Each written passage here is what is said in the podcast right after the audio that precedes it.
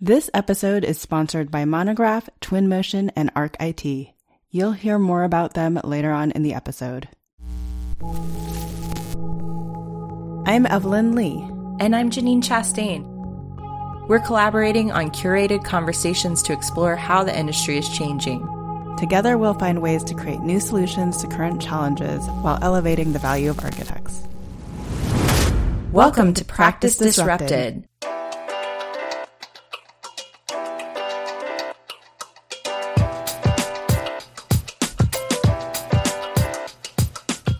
Hello, listeners. Hello, Janine. Hey, Evelyn. Hey, Disruptors. So, today's episode is going to be a little different.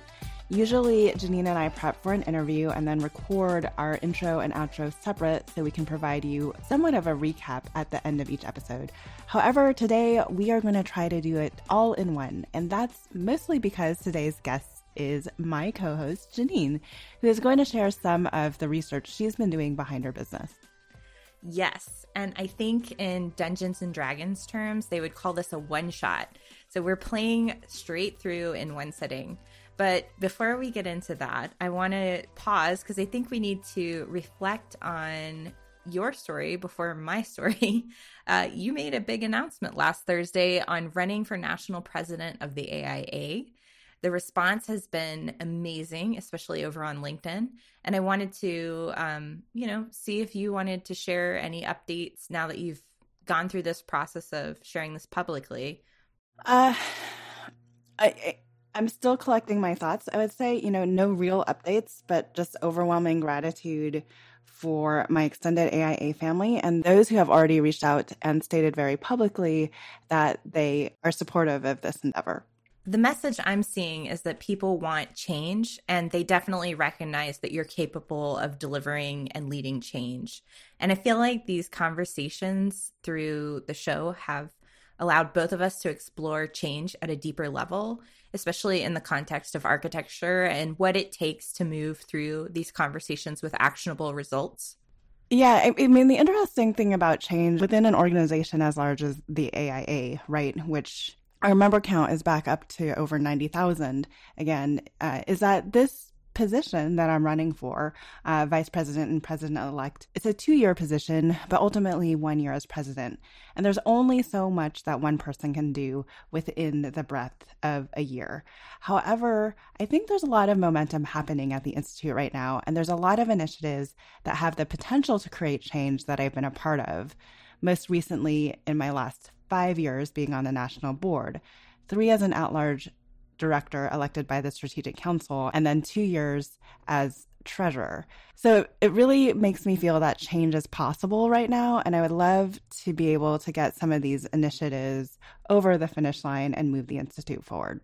So, given all this change that we've been talking about and seeing, I wanted to take a moment and, and do an episode dedicated to a snapshot of the research and all of the things that I've been learning through the podcast and my business, Apostrophe Consulting, uh, and just share that with my, our listeners. Back in season one, I brought Andrew Cronin on the show, who is my client from Kieran Timberlake. And we touched briefly on some of the work that we were doing around mentorship at KT. And we're about to actually present another conversation together at the upcoming AIA South Atlantic Regional Conference next week. again, talking about mentorship, and he's going to be co presenting with me, and we're going to facilitate a workshop with a multi generational team of architects and designers. So today's topic is a deep dive into mentorship and really, by extension, leadership and talent development. I'm going to share some of my work, and I hope it resonates with our audience. So, for those of you who don't know Janine very well or just tuning in for the first time, thank you for joining us. Uh, Janine is my co host and supports the practice of architecture as a collaborator. She also runs her own business full time, Apostrophe Consulting. So, Janine, you've been able to work with clients, specifically architecture firm, to bring some of these conversations on change, leadership, and talent development in house and give them a strategic way to move forward? Yes, that's right. And I have several clients I'm working with on a variety of project types, and one of those being in house strategic talent development consulting. So I'm look in one conversation I'm talking about mentorship, and another it's leadership, but they both are basically tailored to this conversation of talent development and staff development, designed specifically for those firms that I'm working with to uh, respond directly to their firm culture and their needs and integrating in the industry best practices as well as the research I've been doing. Great. So I'm so excited to hear more about this and ask you some questions. But before we jump into the interview, we usually share our guest bio. So here goes. Janine Chastain is a consultant trained in architecture and business management with a decade of experience working with award winning architects. She founded Apostrophe Consulting to help architecture firms win more work, build a culture of leadership and trust within the studio, and create a pipeline for emerging leaders to grow. She is the co host of this show, Practice Disrupted, a podcast that addresses how technology, cultural shifts, and emerging best practices in business are prompting industry disruption and transformation. A recipient of the 2017 AIA Associates Award, Janine holds both a BArch and an MBA. She specializes in facilitating conversations that engage multi generational teams and has designed, developed, and presented dozens of professional development training programs that inspire next gen leaders. So, before we jump into the conversation, I was trying to think back, Janine, to the first time we met. And I actually can't recall, but I do recall in kind of the m- months or weeks leading up to that first time that I was getting all of these AIA board members coming up to me saying, Oh, you really need to meet this person, Janine. I think you guys would hit it off. Yeah, it's vague to me too, Evelyn, because I definitely knew about you before I met you. And then I think after I moved to California, somehow I ended up at the AIA California board meeting and we ended up I vividly remember we ended up in a car driving back from Sacramento to the Bay Area. Uh, and that was probably like the first time that we were really able to have a group conversation. I think Anne was in the car with us. Oh, was Anne the driver? Anne Laird-Blanton. I was the driver. Oh, wait, you were the driver driving us back. Well, thank you for that lift back from San Francisco, from Sacramento. And then from there, we just like, I mean, we just like continued to connect you know, over many, many, many AIA events. yes. I want to dive a little bit deeper on on mentorship. So, I, so I don't know if our listeners have actually picked up on this, but there is a bit of an age gap between us. Not to say that's that's bad. I actually think it's very it's very productive to our conversations because I firmly land myself in Gen X, and and you are a millennial, and I mm-hmm. think that a lot of the conversations that we are having are are both similar but different enough that we bring um, two different perspectives to the table. But I'm more interested in hearing specifically what you've been focusing on around mentorship.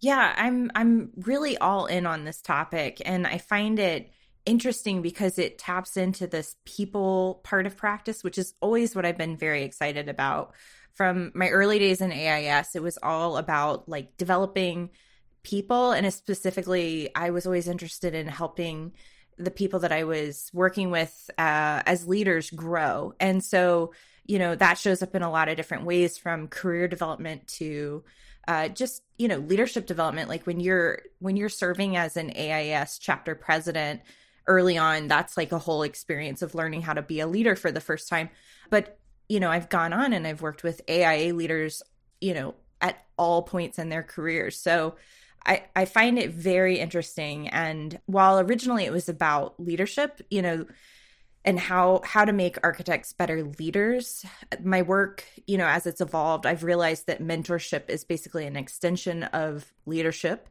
and it's a great way to talk about leadership because it it explores talent themes across all aspects of the studio setting. So I'm working with several clients right now on mentorship and leadership and essentially just working with their staff to help them grow. And I've worked with a lot of leaders one to one. but I find that in these conversations, it's really about um, a group dynamic that's happening in the studio. The as we talk about studio culture, going on. And it does tap into your point about all of these different generations kind of learning to work together and how to communicate together. So, in addition to all of that, because of the pandemic, mentorship has emerged as a really important and growing request that I'm getting from architects, and they're asking me to help on, especially because of the talent development and retention piece uh, that I think a lot of firms are trying to figure out how to manage. And you and I have had this conversation. I, a friend of a friend, I'm not going to name any names, but very on early in my career, you know, I was I was admittedly kind of against all these mentoring programs because for me, mentorship has to happen somewhat organically, right? If the if the um, if the relationship isn't there, you just like can't necessarily force that two way conversation to to happen. But your definition of a member of mentorship, I think, is a little bit more expansive than mine, and your approach is a little bit different. So, what impact are you trying to make by focusing on this topic? And can you share a little bit more about kind of your expanded definition of mentors? There's a lot to discuss within what you just said. I mean, there's organic mentorship, there are structured mentorship programs, and definitely there's there's different needs that people have around mentorship, which I think is what is the hardest part, the people part. People need different things. There's a lot of different types of personalities in practice. And what takes what it takes to help one person grow is not going to be the same thing that someone else needs. So it it creates this really complicated and complex problem to solve in the office. But I think generally like my definition of mentorship is really geared around this idea of professional development and finding ways to help people grow in their in their careers or in their life. I think it's really about a growth mindset and while early on I was doing a lot of this program development through AIAS that led to, you know, my work on the Leadership Institute, you know, I've done so much of that work over the years and I just loved it that I guess eventually I realized I was like, I should do this in house with architecture firms. Like, why are we doing this only in AIA settings when like the real problem is um, you know, the project team that's not operating at its peak performance. So I was like, I need to shift this internally. And and that's what I've kind of been exploring over the past year and a half. Basically that that desire to pursue mentorship or even leadership grew out of my experiences of trying to navigate my career and and trying to come into the profession when the recession was happening you know in my first year of living in the bay area Alex Tsai invited me to join AIA San Francisco's mentorship committee. And so I joined this really great group of people who were at all different points in their careers. And they were doing this um, mentorship model, which is based on cross generational mentoring strategies. And they do this thing called um, speed mentoring, where they match people and they form these like mentoring groups that allows for about five people to come together in a self selection process that allows them to have a support network. So it just opened my eyes to all the different ways and strategies around how you can form growth and support systems for people. And I think personally, like from a very personal standpoint, I've just always been in search of mentors who understood me. I felt like my point of view is just kind of different than some people and so i've i've been searching out people that see me and understand me and are able to help me as an individual i think i talked about this in the episode with Verche that that you weren't as a mentor evelyn you weren't trying to change me. And i think what i meant by that it's not that i don't want to change or grow. It's just that i i just i wanted somebody who understood what I was already bringing to the table and and valued that versus tried to and then like made that better versus like not understanding this outspoken person that's coming into their firm and then trying to essentially limit me eh, or make me be something that I'm not. And so I and I think that's really what it boils down to is like helping people grow from where they're at instead of um, punishing people because they aren't the way that you want them to be. So that, I mean, that's a little bit deep, but you know, I, I just, I think that mentorship is, is, it does happen really organically. And there are so many mentors that show up in your life. You know, like there's, there's the mentors by proxy where you have people who are assigned to you and that's what you typically see in a very structured mentorship program or even like when you get hired and you're staffed on a project and you are paired with your project manager you don't pick that person they just are there and they mentor you but what I, I get excited about is the mentors who actually understand you as an individual and they intentionally help you grow and then there's also the type of mentors that trigger really painful experiences in your career growth and that that they basically force you to grow through those experiences.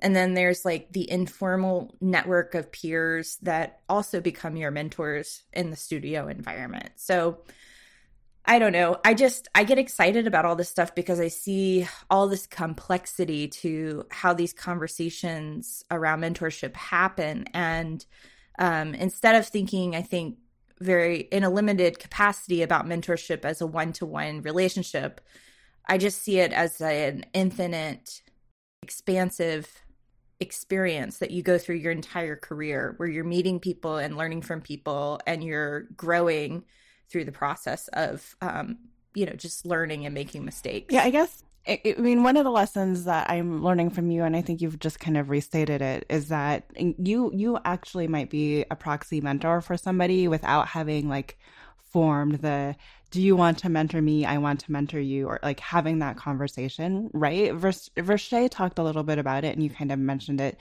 I think people go to different people for different needs in life, right? So the person that you go to to to figure out a, de- a detailed section might not be who you're going to to figure out your overall career trajectory, but those individuals um, can both be your your mentors. So, how is mentorship happening now in in firms, and then how are you kind of helping usher that forward in a more intentional way? Well, I just came off a workshop session with one of my clients, and and that like really energized me. So I'm in a very positive headspace about this and feeling optimistic. But I think when I was preparing for this conversation and I was trying to collect my thoughts, what I was thinking about are the really hardest parts of my experience working in practice. And I was trying to consider like what is the problem that I'm actually trying to solve and thinking critically about how to solve it. Um, so I'm going to do my best to recapture that energy, which is maybe like a little bit more critical.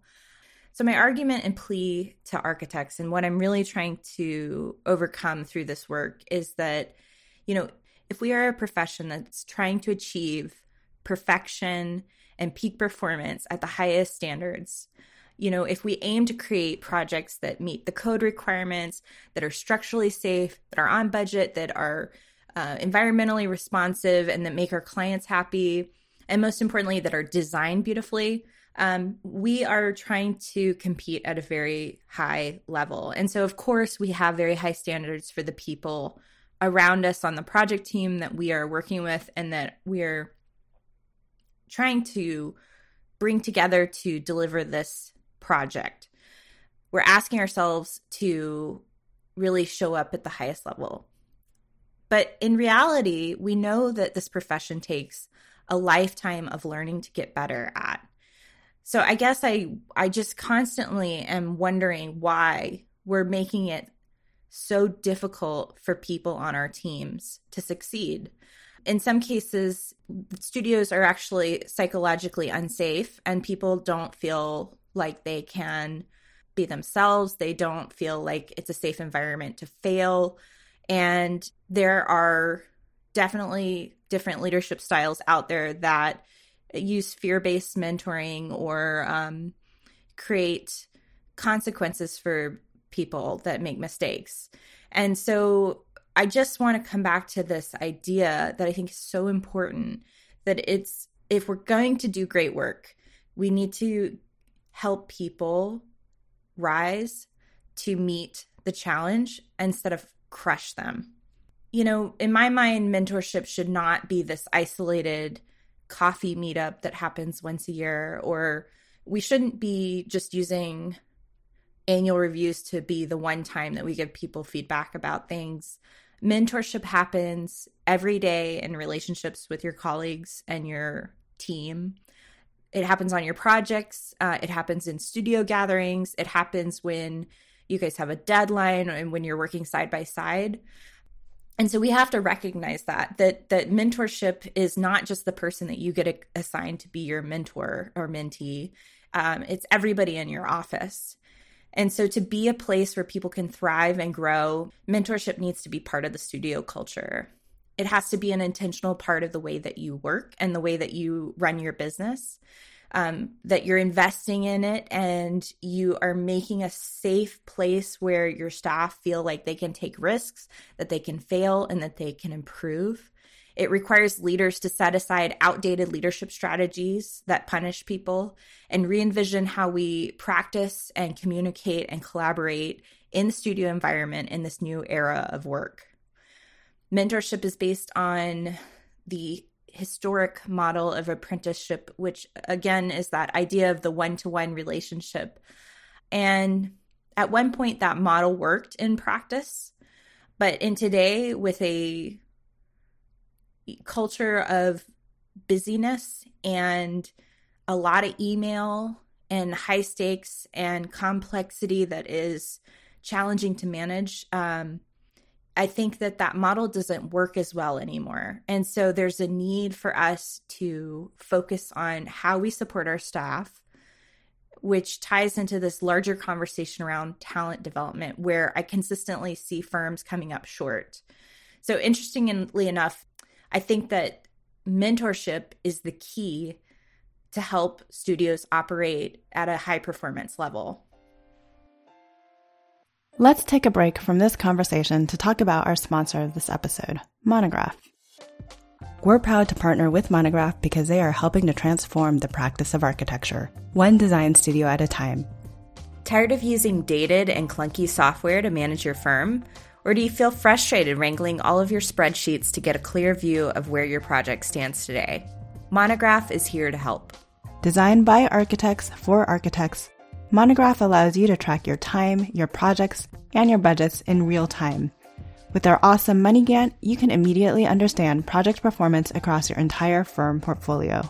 Need to adjust your projects week to week? Their new tool, Resource, allows you to reallocate your team's time and track its impact on your remaining budget. Be proactive with Monograph. And Twinmotion. Now, you've probably heard of Zaha Hadid Architects. As one of the world's best known firms when it comes to innovation, they're big fans of pushing boundaries. The team at ZHA has started using Twinmotion, a simple, real time ArchViz tool that lets you instantly visualize ideas and clearly communicate them to stakeholders. ZHA designer Marco Margetta says that the benefit of using Twinmotion for the designers are the simplicity of the interface, the playfulness with which you can articulate your scenes, and not having to worry about all the technical aspects that real time usually brings, like light maps, PBR workflows, and other technical details.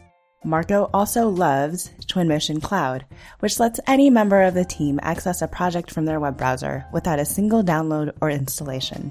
The project manager can access the model, review it, and immediately give you feedback anytime from anywhere, says Marco. To download your exclusive free trial, head to twinmotion.link slash disrupted. That's twinmotion.link slash disrupted. You kind of gave a, a plea, um, if not a warning, to all the architects out there. So hopefully our listeners are taking notice. Um, uh, and I've actually seen, unfortunately, a lot of bad behavior, especially that have been coming out of the pandemic, you know, and and their employees that that are making statements on social media in various different contexts about what's happening in their firms. So, but there are a few firms that are doing it right. So, what does it look like for those firms where this supportive environment is happening?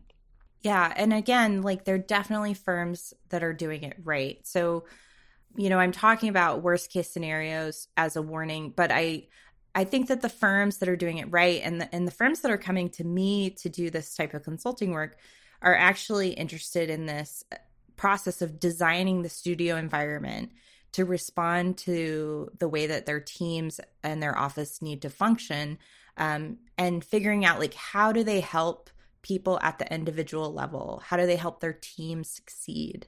And so we are talking a lot in those conversations about ways in which you can lift people up through project work.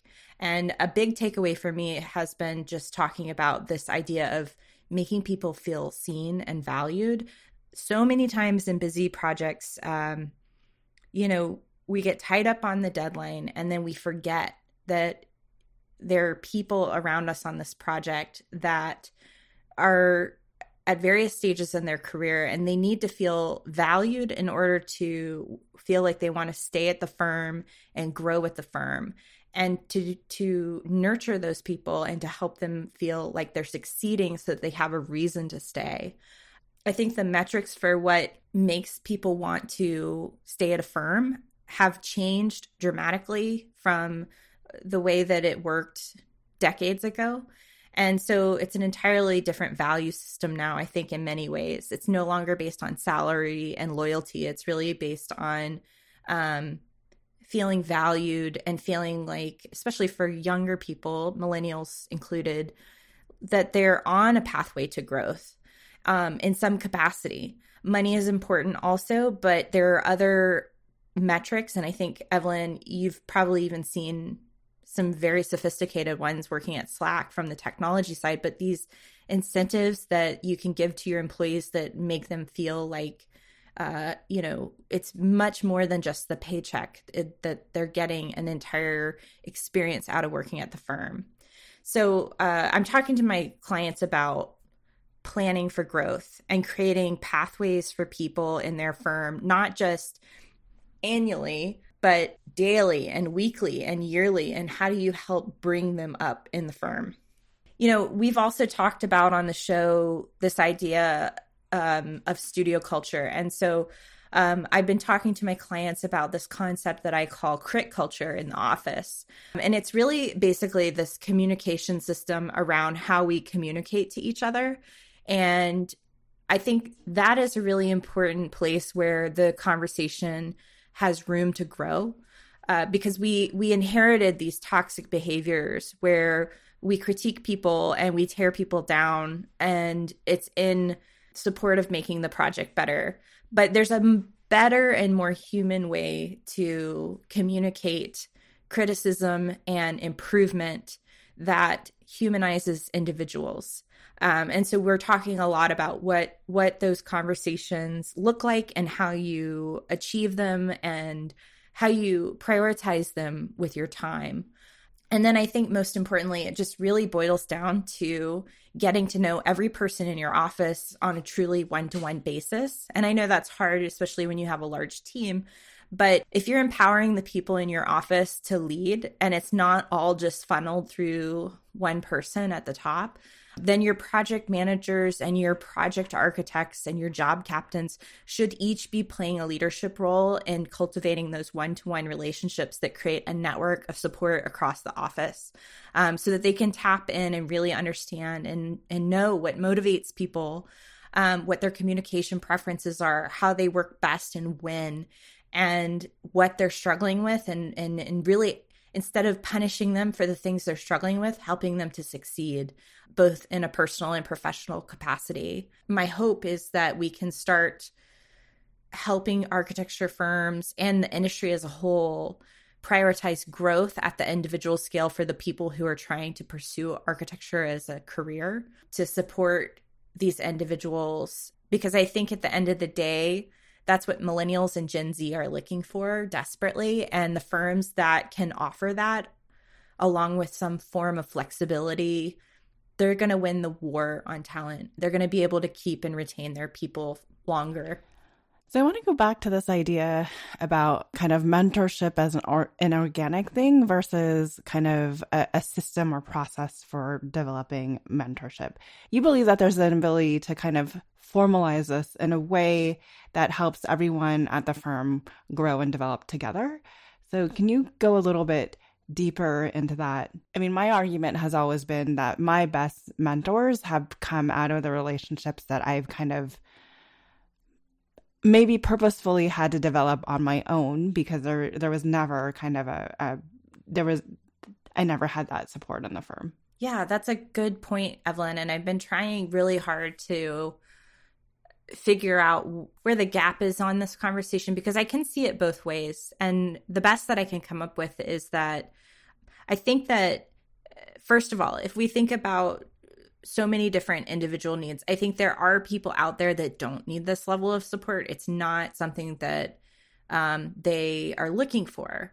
Um, whereas there are other people that are that that would definitely benefit from that. So in some cases, that's that's part of the conversation. Um, I in one conversation, I actually heard someone tell me that they were like, "I've never had a mentor, so I don't even know what it looks like," and and that was really interesting to me too because I think that's true in our industry too, where there's a void in some cases of what is mentorship? What does it look like? People don't actually know how to execute it, and therefore it doesn't happen um, or there is an assumption that it's happening. And I think this comes back to this conversation that you've ha- and I've had about the hybrid practice of some people feel like it's organically happening by proxy when people just listen in in studio conversations. But what I've found in researching all these different firms and how they're thinking about mentorship is there are a lot of ways to design mentorship structures the most important part is to actually like be talking about it, to prioritize it as a firm owner and a leadership group to um, make it something that the firm is just even discussing at an individual scale. Because I think when people don't and they just assume that it's happening, it's probably not happening quite as much as it should. I think you and I are both people who will go seek out mentorship when we feel like we need it. I'm not sure that everybody is that personality type. So I agree. Like some of the best relationships that I've had have been organic. And like, I think that's, you know, you definitely, Clark Manus was another one that showed up in my life. And, and uh, definitely the, there are so many others who have helped and supported me along the way. But when I've been in firms, I have felt so alone at times when I don't have good support systems around me. And that has been the hardest part about practicing is just not having the right people in my corner to make me feel like I should stay, I, that I'm growing, that I feel invested in um, in the ways that I need. When it's one person in the office that sees the value in you, um, that's really hard. And so um, I think the reason I'm fighting so hard to design this is very personal, but it's it's really to reach the people that I think feel most isolated in this industry. So you mentioned a little bit about your research and obviously the need, the need for firms to set mentorship as a strategic priority. What are some of the other things that you're kind of finding is really effective when it comes to putting these programs in place? Yeah, I think leaders have to model it at the highest levels. And, um, you know, we've talked about this before. There are leaders who understand this concept and that they are already doing it. And there's definitely leaders who don't understand the value of this and they don't know how to model this behavior. Um, but basically, I think that we need to think about what happens in the process of when we make mistakes. Again, to come back to this idea of if we're trying to do work at the highest level possible, how do we help people rise to be able to reach that high objective that we're setting? We know that people are going to make mistakes because it's just a part of the process. And so you need to plan for that rather than being surprised when mistakes happen and getting upset with people when they make mistakes. Um, you know, I think from a leadership perspective that it's really important to start thinking about how do we teach people um, through making mistakes okay in order to achieve better results. This is something that I think is a philosophy that you and I recognize like in the business world and also i think it shows up in tech like being okay with mistakes because when you learn from your mistakes you get better you obviously have the experience having worked in architecture firms. You've done a lot within AIAS and AIA when it comes to professional development and leadership coaching. How specifically are you helping firms with mentorship? So I try to show people that this conversation is so much bigger than themselves and break past their limitations. Um, you know, when people are not mentoring, you know, sometimes there's things that they're thinking that are prohibiting them from mentoring. And I always am trying to figure out like how to get them past that. So some examples are how can I help you when I have this like urgent deadline that I'm gotta try and work on? That's a that's a huge one that gets in the way of mentoring all the time. Or I don't need this type of support, so why would I give it to you? Um, you know, it, it might be subconscious that they don't even know how to do it. Um, or nobody helped me do this. So, um, you know, why why am gonna why am I gonna do that for you? We need to learn how to prioritize these conversations within our work structures and within our project development work. Um, because people are the hardest part of the business because they're the most complicated. They're messy. So, understanding people strategies and how to lead people and how to communicate with people um, it, with varied life experiences and varied ways that they think and communicate and solve problems. Uh, it's the way forward in in how to make our offices so much stronger I don't know if it's a level of emotional intelligence, but it's this this notion, this culture that we've set up of kind of constant feedback, right? So one, like you said, you're not waiting for an opportunity um like the annual review to really get that feedback. Like like everyone is giving feedback to everyone kind of on on the fly and it's done in a way that's very constructive, but also and I've seen this happen so many more times in the last two years at Slack than I have it seen happen in the seven plus years I was working in practice was the vulnerability of the leaders to actually call out and say, Hey, this is, this is where I went wrong. You know, thank their team for kind of bringing it to their intention and then, and then move forward to, together. So, um, and that definitely for me is a sign of like not higher emotional intelligence, um, but but a level of emotional intelligence um, and vulnerability that is refreshing in the tech space. Yeah, I, I think that's a really good point. Is is that visibility at the leadership level to demonstrate basically modeling the behavior that they would want to see across the office.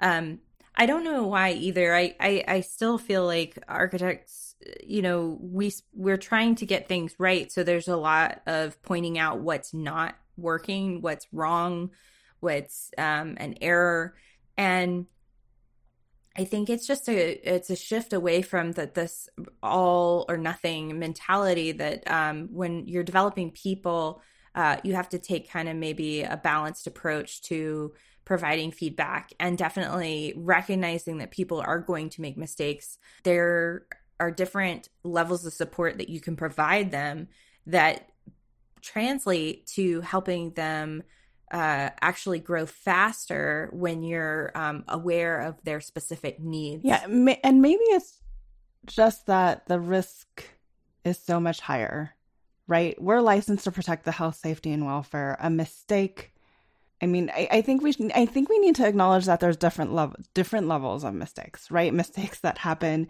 um, in different phases of design, even. But I do feel like there is this over overwhelming. It's it's not. I don't know if it's mentoring by fear, but it but it but it is, and you alluded to this this level of perfectionism that like we aren't really allowed to make mistakes because you know, and, and the most dramatic view on this would be like there's human lives at stake, right? But I think if you look more closely at it, like if I get a door detail wrong, it's it's going to be okay. um, but um, right, you know, so so how do we how do we let those mistakes happen? And also, how how do we get leaders to acknowledge kind of the mistakes that that they've had and have been able to overcome too, I think is equally as important. Definitely. That transparency is so important. And not everybody's comfortable with um, it, talking about their mistakes in that way. But I think that it, it actually is a very inspiring thing for staff um, when done right to recognize that they're the leaders in their firm are human and um, I I don't know. I just I think it's it it helps to know that when your boss is okay with making mistakes and then getting past them and, and doing better the next time, it makes you feel more comfortable with doing the same, modeling the same thing. Before we get into our closing thoughts today, we wanted to share some info that we recently learned from the team at ArcIT. Our friends at ArcIT are helping architecture firms with their technology solutions, including fighting back against ransomware and cybersecurity attacks. They recently told us about one San Francisco based design firm they help who had three ransomware attacks in a span of six months. Their latest hit took their generic IT provider over seven days to recover the data. Yikes. Imagine not having access to your project data for over seven days. For a mid sized firm of 40 people, that's a lot of people not having the ability to do work on their projects. Originally, the IT provider tried to recover all of their files at once. This took them a very long time and resulted in multiple errors and restarts. Once ArcIT took over, they were able to come up with a precise recovery strategy by asking a simple question. What projects are the most critical projects your team is working on now? The team at ArcIT started the process of recovering these files and had the mid-sized firm up and running within four hours. After that, ArcIT was able to slowly recover the rest of their files. Because of ArcIT's strategic approach to cybersecurity and IT in general, this award winning design firm has not experienced any major security threats or downtime events since. ArcIT has been their trusted partner for over three years. ArcIT is offering a free 15 minute cybersecurity assessment to help you determine how secure your business is. During the assessment, ArcIT will help you identify your top three highest risk areas in your business. Speaking of risks, ArcIT is also sharing some helpful tips with practice disrupted listeners that you can implement tomorrow to ensure your business is secure from cybersecurity threats. Their latest tip is to use complex passwords of 12 characters, letters, numbers, caps, and symbols. Tune in next week to hear the next tip from ArcIT. To take your security solutions further, contact ArcIT at www.getarcit.com slash PD to set up your free 15-minute cybersecurity assessment or speak to them about custom solutions for your design firm. So we've talked through a lot of uh, a lot regarding mentorship and and ultimately what I'm seeing is that there's a lot of opportunity for greater growth in this area in our industry. Um, if I'm if I'm to take a more positive spin on this, so what kind of what would you like to leave our listeners with? Any final thoughts for both kind of the individual struggling in the firm as well as from leaders out there? So I guess that's two different things. And then you know if if they're interested in getting more support on this topic, how do they get in touch with you? And and what would be the next steps there? Sure. I think um, in some of my presentation work, I definitely talk about uh, these dual points of view of the mentor versus the mentee. And we also kind of have evolved this conversation into talking about um, the responsibility of everybody to be both a mentor and mentee.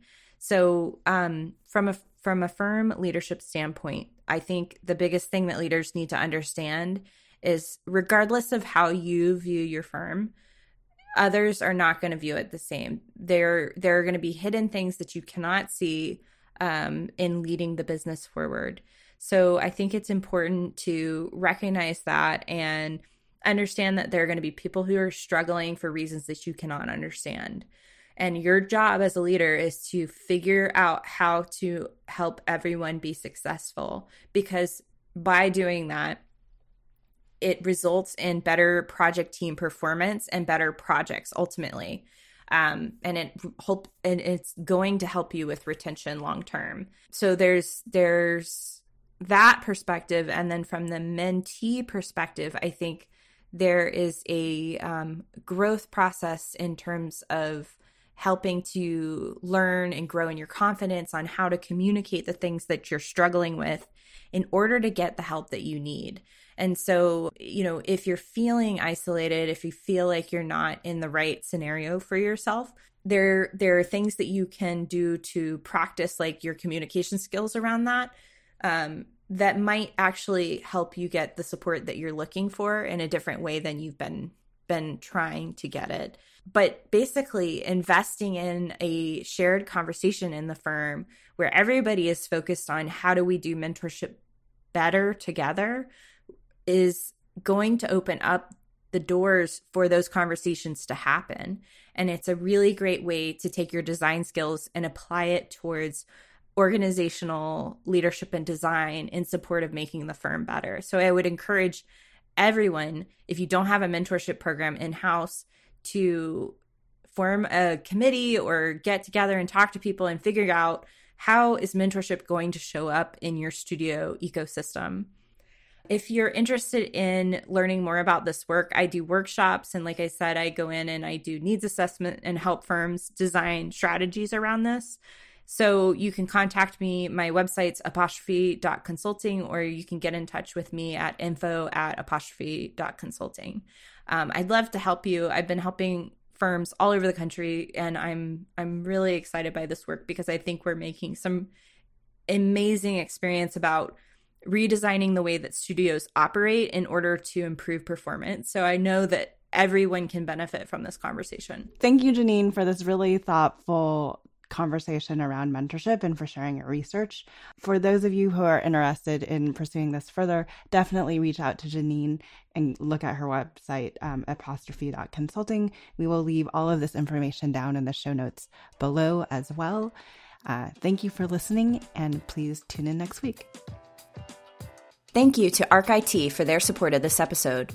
Don't forget to visit getarcit.com slash PD to set up your free 15 minute cybersecurity assessment or custom solutions for your design firm. Thank you again to our podcast partner, Monograph. Learn how Monograph can help you take control of your firm's financial health. Follow the link in our show notes or visit practiceofarchitecture.com backslash monograph so that Monograph knows that you heard about them from us. Thank you to Twinmotion for their support of this podcast episode. Visit twinmotion.link slash disrupted and try Twinmotion for free. Thanks for joining us on Practice Disrupted, a podcast by Practice of Architecture. You can find all of our past episodes by visiting practiceofarchitecture.com backslash podcast. You can also get involved with our growing community. Find us on social media at Practice of ARCH. And you can join us in the POA Lab. You can apply to be a part of the Practice of Architecture Lab by visiting Practice of Architecture backslash lab, where you will have more opportunities to interact with us and all of our podcast guests. This show is part of Gabl Media. You can learn more about all of the podcasts and video content connected to this community by visiting gablmedia.com. Don't forget to share with your friends and feel free to let us know what other topics or speakers you're interested in hearing about.